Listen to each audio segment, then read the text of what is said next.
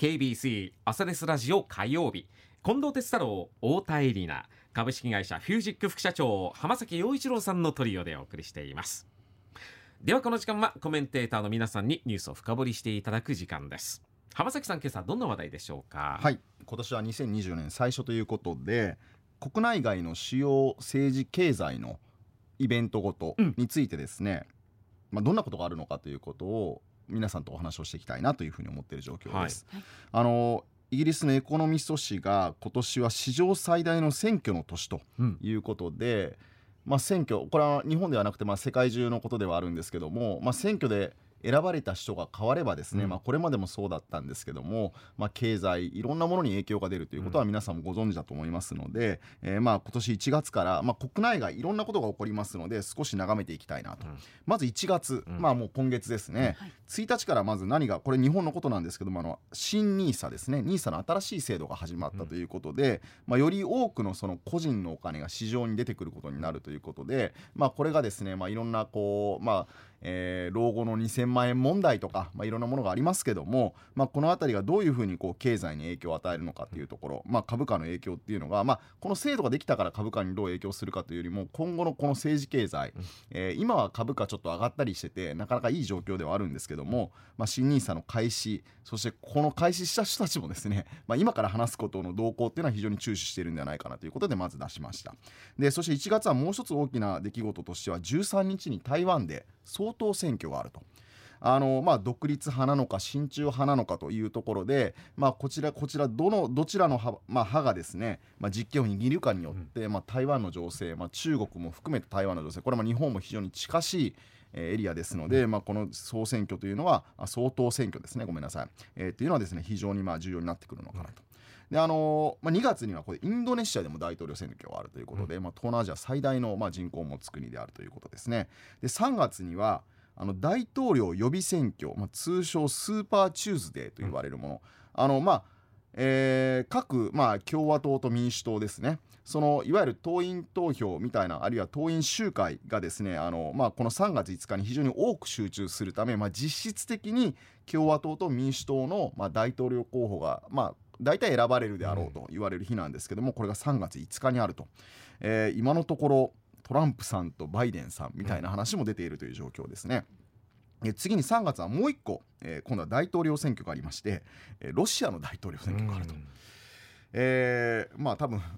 もう当選する人は決まってるんでしょうけども、うん、まあこういうものもありますよということですね。で3月、えー、これ経済的なところで非常に、えー、注目を浴びそうなのが19日にですね第2回アメリカ連邦公開市場委員会とまあ、FOMC と呼ばれるものですね、うん、えこれ年8回やってるんですけどもこの3月19日第2回なんですが、うんもしかしたらここでアメリカが利下げに転じるのではないかというふうに観測されてるんですね。ほうほうほう。1月にも第1回の会合開かれるんですけども、うん、まあ、ここではもしかしたらまあそういうことは起こらないかもしれないですけども、まあ、この辺りでっていうところが今観測されているという、まあ、これはもちろんやってみないとわからないんですけども、うん、ただあの今利上げをどんどんしている中で、えー、据え置いていてもしアメリカが利下げに転じるということになれば今度はまあ日本のですね、まあ、いわゆる為替に大きく影響してくるということで、まあ、この高に触れるかもしれない。触れる可能性もゼロではないということですよね。だからこの3月19日のですね、えー、っと FOMC っていうのは非常に注目なのかもしれないということですね。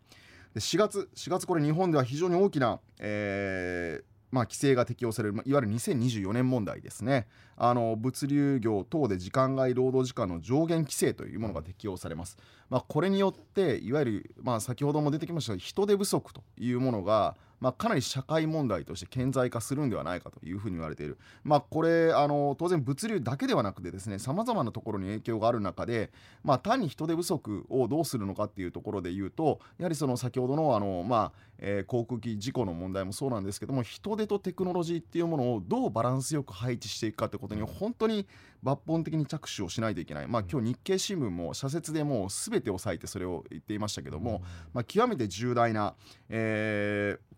まあ、規制が適用されるというのが4月1日になるかな。ということですね。で次に、まあえっと、少し飛びまして6月、これあのまたあの G7 のサミットがあると。まあ、昨年は日本でしたけども、はい、今年はイタリアでやるいうことなので、まあ、ここでもいろんなところがまあ出てくるということと6月にはですね、えーこれまだあの日付は決まってないようですけども日本においては所得税の減税が実実施されるということでまあ、そういったものも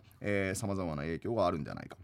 で7月はですね7日に東京都知事選挙と、うんまあ、日本での首都ですけどもあの、まあ、小池さんがどういうふうになるのかということも含めてですね、まあ、都知事選挙がありますということと、えーこの下旬26日から8月11日まで、まあ、オリンピック・パラリンピックがあるということで、まあ、これはもう、ね。そうですね。あの、まあ、東京から、まあ、3年なんですけどもね実質的には経ってるんですけども、まあ、あの非常にあの、まあ、オリンピック、まあ、盛り上がるんではないか、まあ、個人的にはですねあのサッカーの久保建英選手おそらくえー年齢的にはですねあの前回大会はあの飛び級で入ったということで、うん。実は今回が彼の年代的にはオリンピック年代ということで今押しも押される、えーおそらくあの日本代表に限らず世界の、えーサッカーの、えー代表チームで出てくる選手の中でもスーパースターの一人として、おそらくく今の地位で言うとですね、えー出る大会になるということで、うん。まあ、ぜひ注目をしていただければというふうに思っております。で9月だんだんまあ秋になって、えーまだ暑いだろうとは思いますけども月末があの自民党の総裁任期が満了するということで、まあ、岸田さんがこの時に自民党総裁であるかどうかはちょっとまだ分かりませんけども、まあ、この辺りで、えっと、また政治もいろいろ動いてくるんではないか。そして11月がですね、まあ、これが何といっても世界的には大きな出来事になるでしょう、まあ、11月5日、えーアメリカの大統領選挙と。今のところバイデンさん81歳トランプさん78歳の戦いになるかもしれないことで、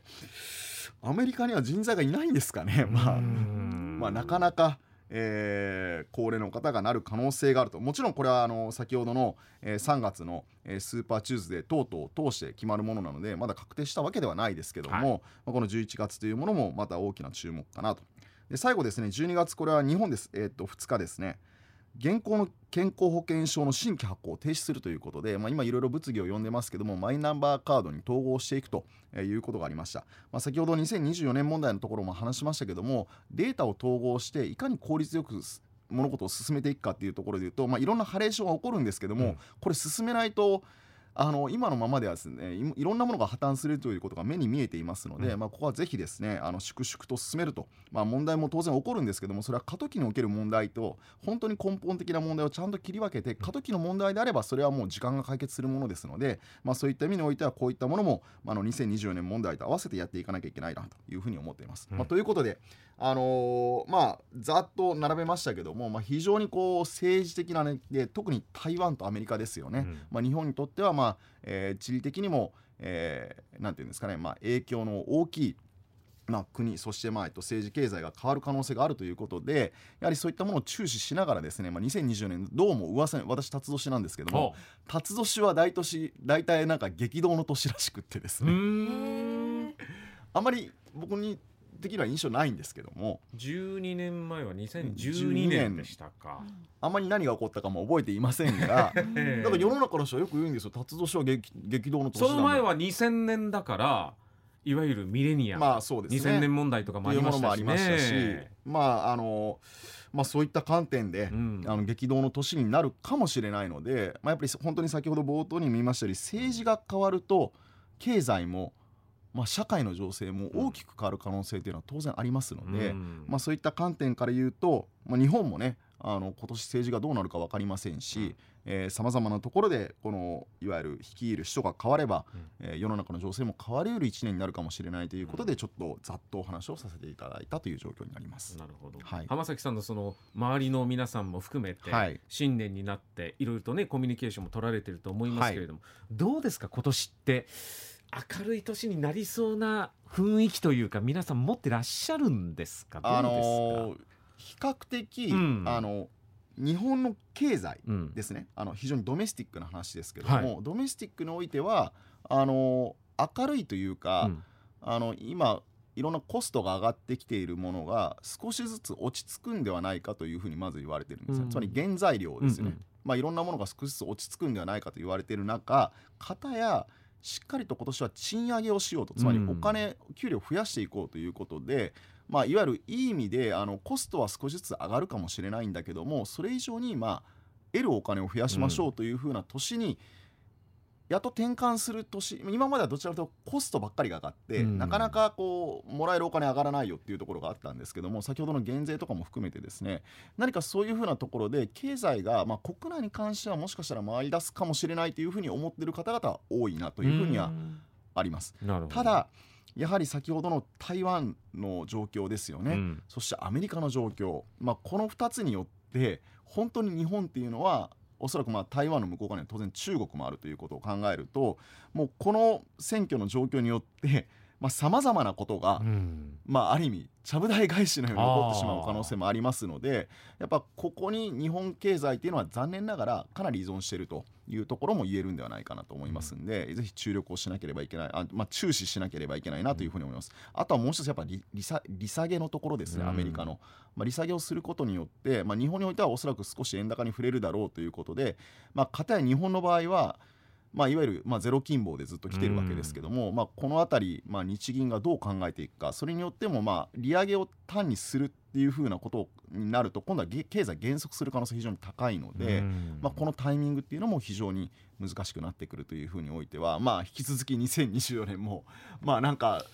上下動するような1年なんじゃないかな、うん。ただまあ国内においては少し楽観的な声の人の方が多いかなというのが僕の周りの人ではありますね。ああそうなんですね、はい。ということで今年1年間のカレンダー見ていきました。